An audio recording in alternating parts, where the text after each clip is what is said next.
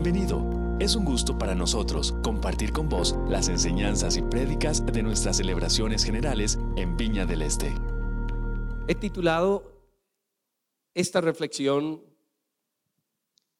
como adoradores en verdad o de verdad.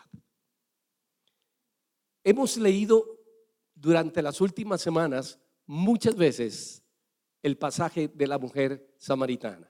Creo que este es el cuarto sermón que predico seguido sobre la mujer samaritana en los últimos dos meses o tres meses. Y hay mucha agua que sacar todavía. Es como el mar.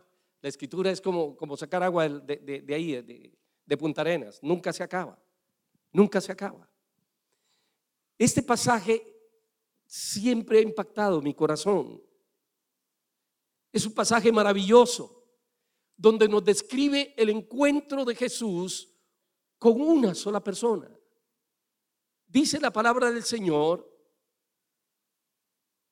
porque me es necesario pasar por Samaria. 140 kilómetros de caminata por un territorio donde los judíos no debían pasar. Pero a Jesús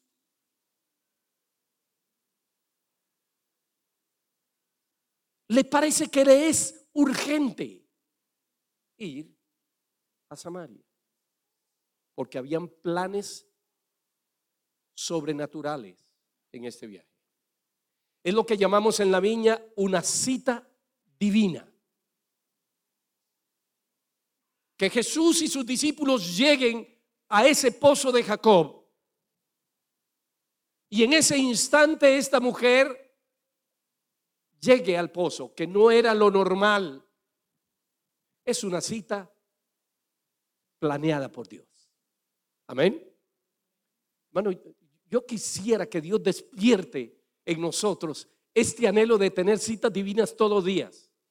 Todos los días.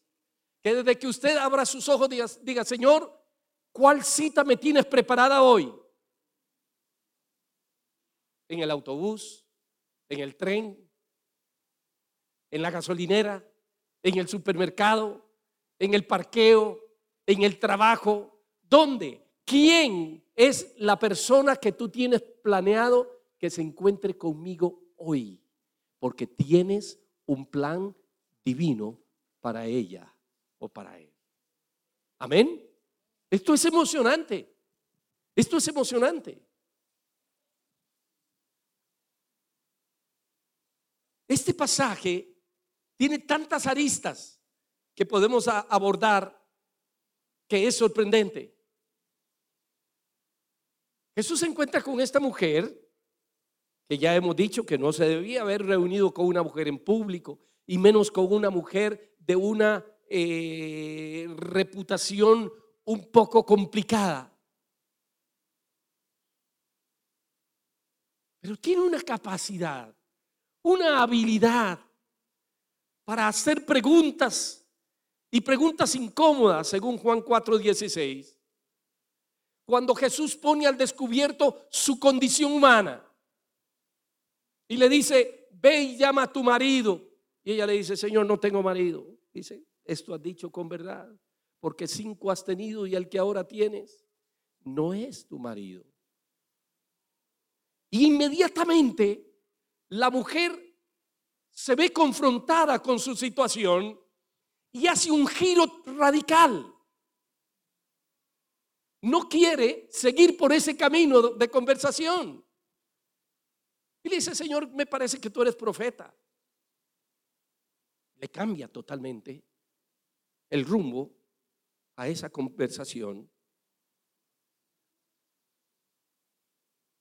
Porque Cuando somos confrontados con nuestra situación, con nuestra condición humana, la tendencia es a escapar. ¿No es cierto? ¿A cuántos les gusta que los confronten con su, con su pecado o con su falta de responsabilidad o con su tendencia a llegar tarde a la iglesia, al trabajo, a las citas? A nadie le gusta. Preferimos hablar del tiempo hablar de la lluvia o hablar de las noticias o hablar de la huelga o hablar de lo que sea, pero no nos gusta que nos confronten. Pero la verdad es que Dios está muy interesado en hacernos preguntas difíciles. Y siempre Dios nos hará preguntas difíciles de responder. Creo que esta mañana el Señor tiene algunas preguntas que hacernos a usted y a mí con respecto al tema. El Señor Jesús como que por un momento deja que la conversación derive en la dirección en que la mujer quiere. No le insiste en confrontarla. Él quiere que el Espíritu Santo lleve la conversación a donde es necesario.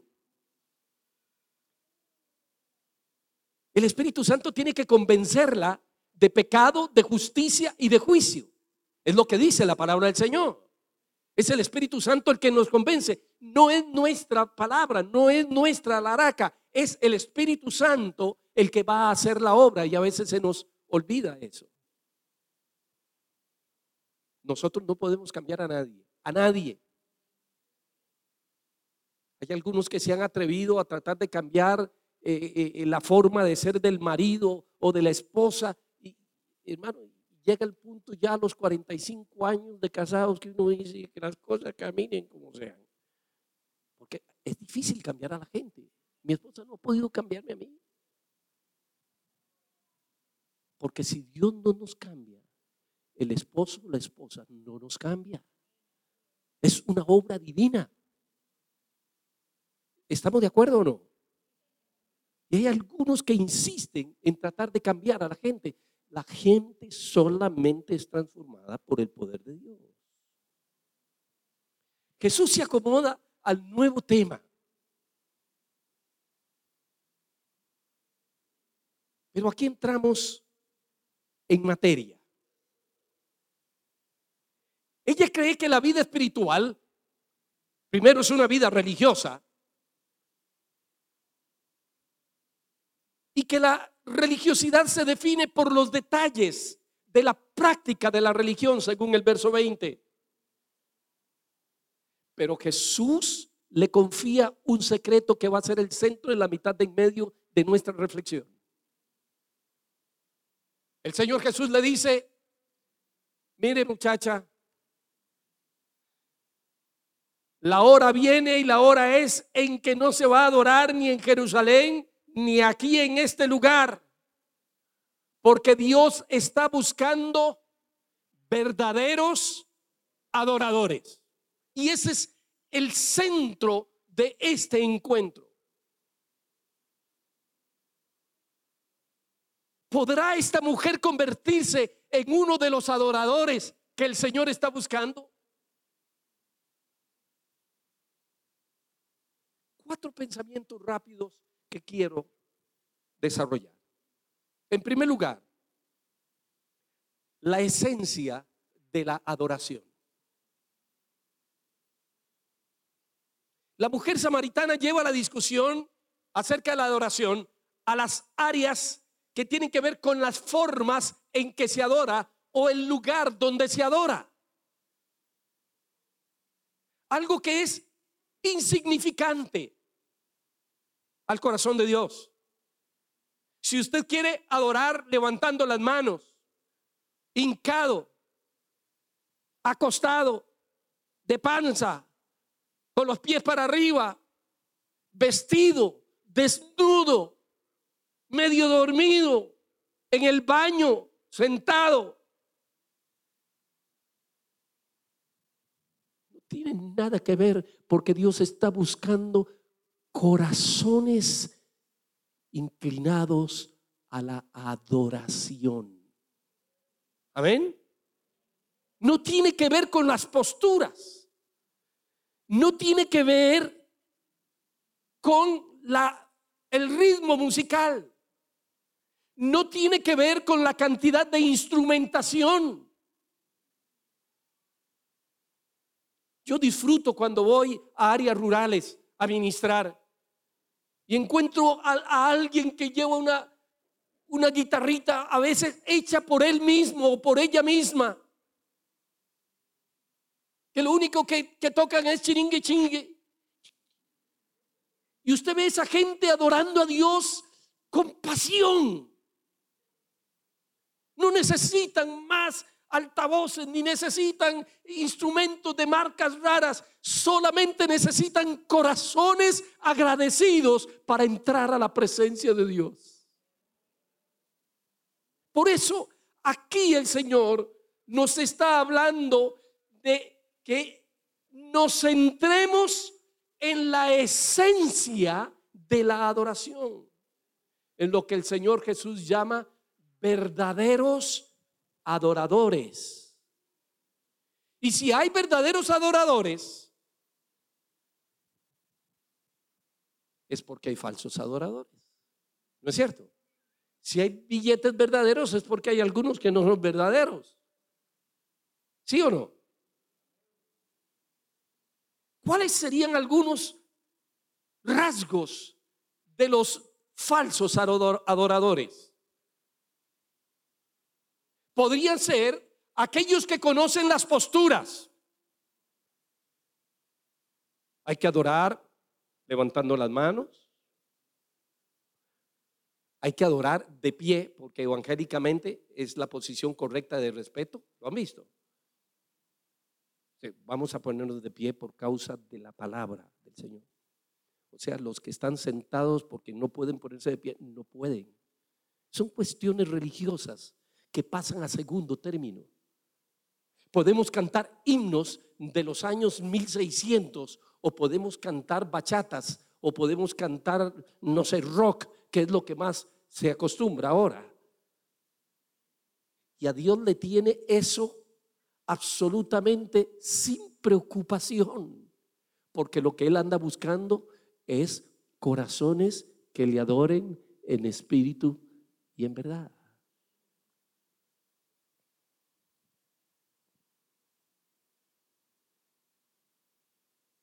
Los falsos adoradores conocen las frases de la adoración. Él imita todas las formas, sobre todo cuando lo están viendo.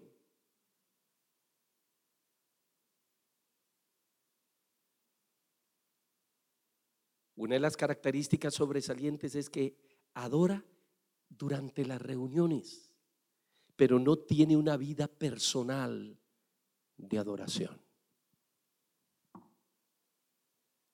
¿Sabe a qué se me parece esto? Se me parece a algunos matrimonios, que ninguno de ustedes está dentro de ese grupo, que cuando hay visitas, el vocabulario cambia. Mi amor, negrita, dulzura. Se oye hasta cursi. La pregunta es si en privado, en la intimidad, es igual. ¿Lo hacemos para vendérselo al público? ¿O lo hacemos porque estamos en la presencia del Rey de Reyes y del Señor de señores. Amén. Pueden haber más características, pero estamos buscando la esencia de la adoración. Y la esencia de la adoración tiene que ver con intimidad con Dios. Entonces, lo primero era la esencia de la adoración. Lo segundo son las formas. Como señalé, las formas en que adoramos son secundarias al propósito central. ¿Cuál es el propósito central? Exaltar el nombre de Dios Padre, Dios Hijo y Dios Espíritu Santo. Y la adoración puede ser con palmas, sin palmas, con guitarra, sin guitarra, sin música, hay parte de la familia cristiana que no usa música. Es pecado usar música. Algunos son más puristas. Cuando llegamos a vivir a España, en las iglesias evangélicas no se tocaba guitarra. Porque la guitarra la usaban los flamencos y eso era pecado. Los gitanos tocaban música flamenca. Y entonces no se utilizaría en la iglesia. Alguien en algún momento en alguna iglesia que pastoreé me dijo, Carlos, sobre mi cadáver pondrán una batería en esta iglesia.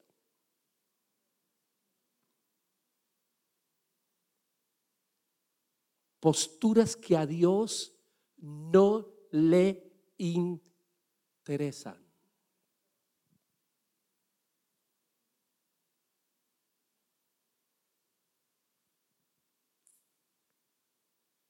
El verdadero adorador convierte cada circunstancia de la vida en un encuentro con Dios. Ve la mano de nuestro Señor en todo lugar y en todo tiempo. Y, esta, y esto despierta en su corazón un cántico nuevo de alabanza. Un cántico de gratitud, de exaltación a nuestro Rey Jesús.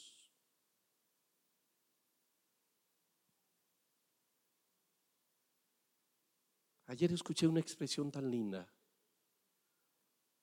y la cristianicé.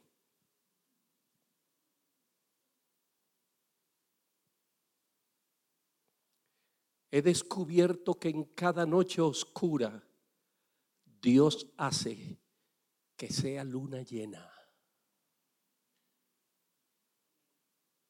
Su presencia siempre, siempre, siempre siempre está. Aunque el día esté nublado, el sol siempre brilla. Aunque no lo veamos, está brillando. Porque su misericordia es nueva cada mañana. Cuando Cristo habla del verdadero adorador, no está describiendo actividades que realiza el que ora, sino lo que esa persona es.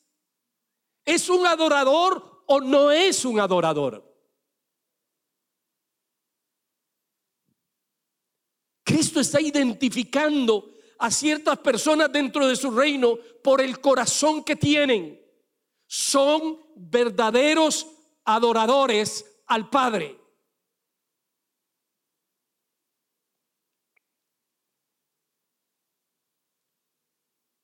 Tengo la impresión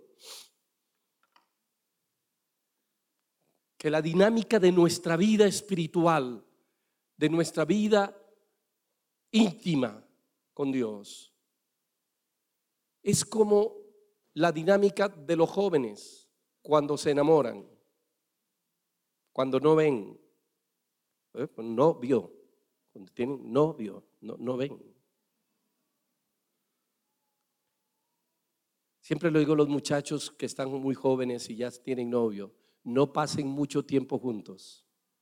Porque entre más tiempo pasen juntos, más tiempo quieren pasar juntos. ¿No es cierto? ¿Sí o no? Entre más tiempo pasen juntos, más tiempo quieren pasar juntos. Y normalmente quieren pasar tiempo juntos a solas. Peligroso. A solas. Y es una dinámica maravillosa de vida.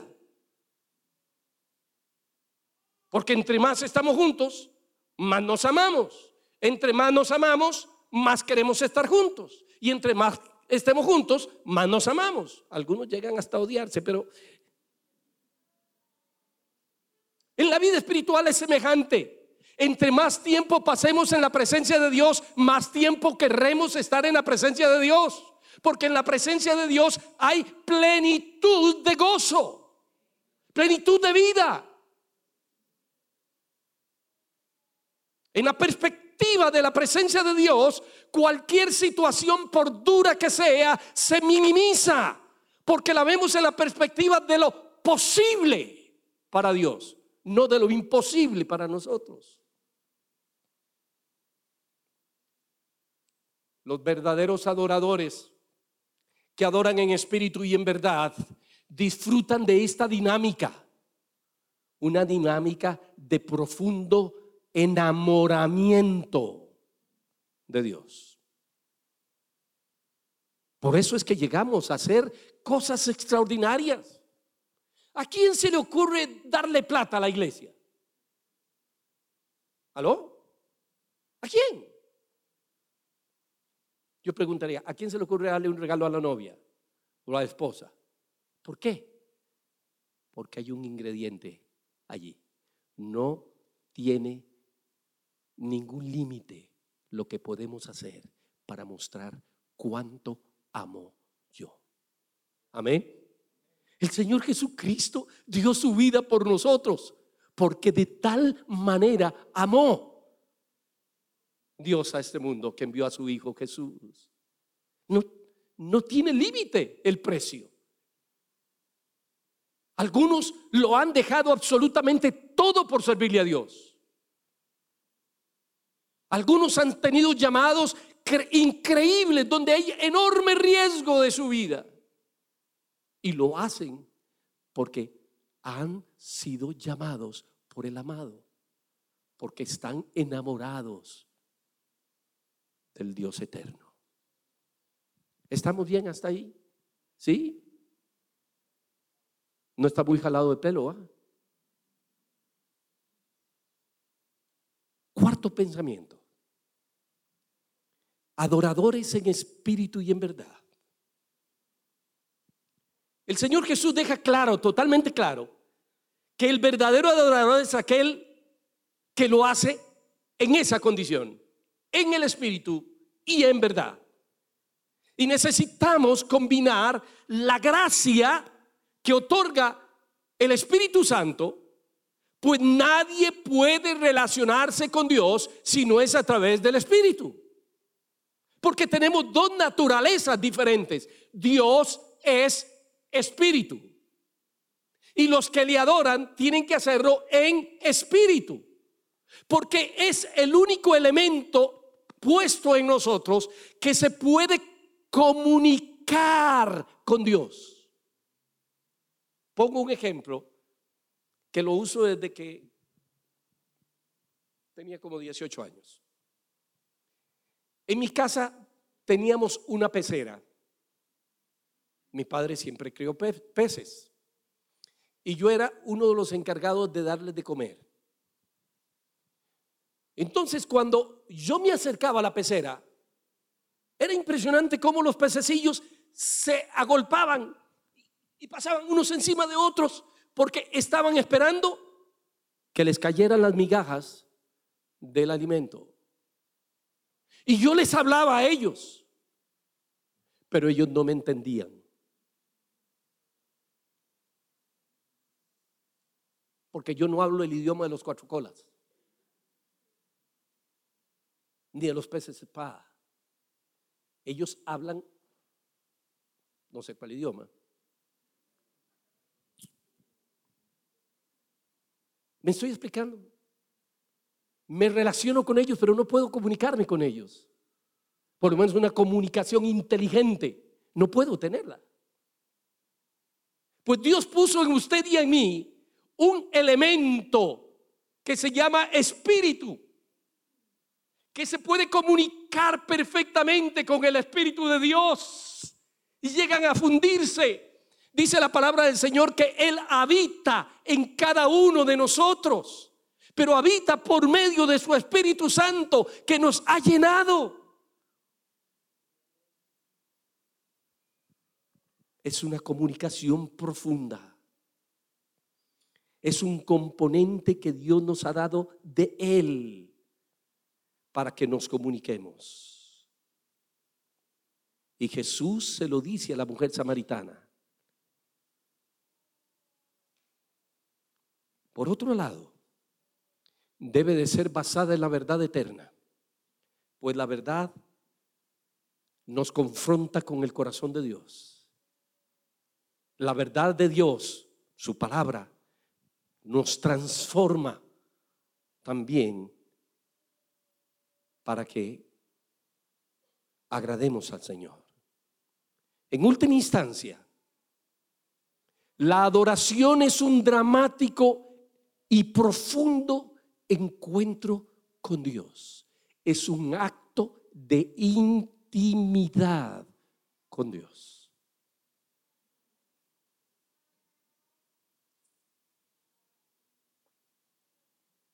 Yo no sé si cada uno de los que estamos aquí pasamos tiempo a solas con Dios en intimidad,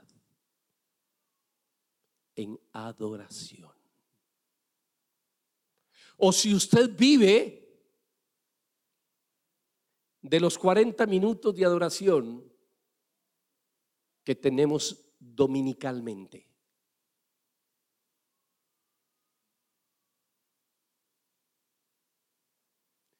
Déjeme decirle que si usted vive de lo que hacemos aquí el domingo, usted debe estar famélico, desnutrido espiritualmente. Amén. El domingo, la reunión principal de la iglesia es un tiempo de celebrar lo que Dios ha hecho en nuestras vidas. Es una reunión de alabanza y de adoración.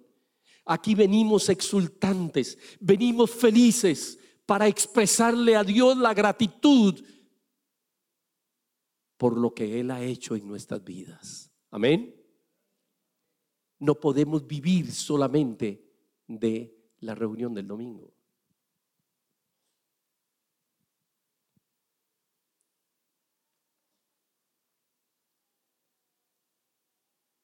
Hemos visto cómo la palabra de Dios confronta a la mujer samaritana. Ahora, la revelación de Dios nos confronta a usted y a mí. ¿Es usted y soy yo un verdadero adorador? Podría afirmar que la adoración es una de las marcas que distinguen su vida como discípulo y discípula de nuestro Señor Jesucristo. o es uno del montón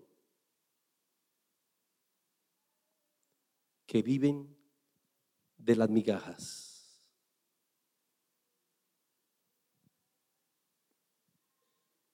¿Será que nuestro estilo de vida en cuanto a la adoración revela que Cristo ocupa un lugar periférico en nuestra vida?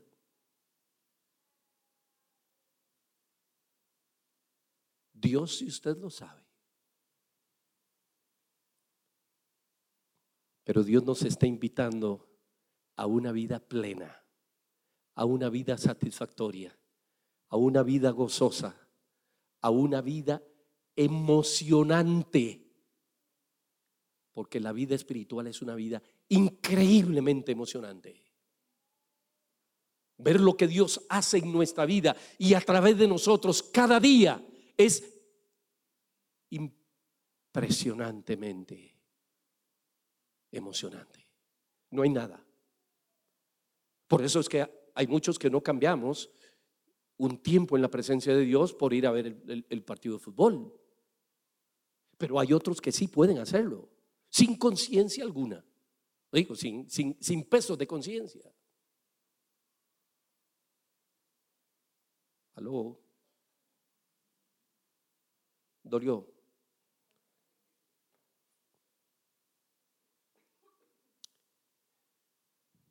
¿Somos o no somos verdaderos adoradores? El Señor está en la búsqueda, está identificando a verdaderos adoradores que adoren al Padre en espíritu y en verdad. Pongámonos de pie.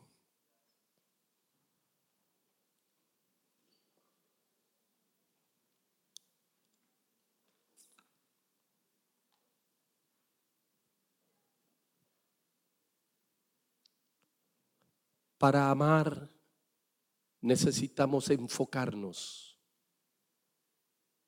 en el amado.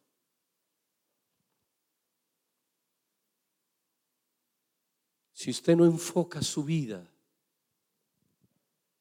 para estar en la presencia del Rey, es posible que usted esté viviendo una vida muy superficial. Y Dios nos está llamando a una vida profunda, a una vida íntima, a una vida emocionante. Nos encanta poder compartir con vos las prédicas de nuestras celebraciones.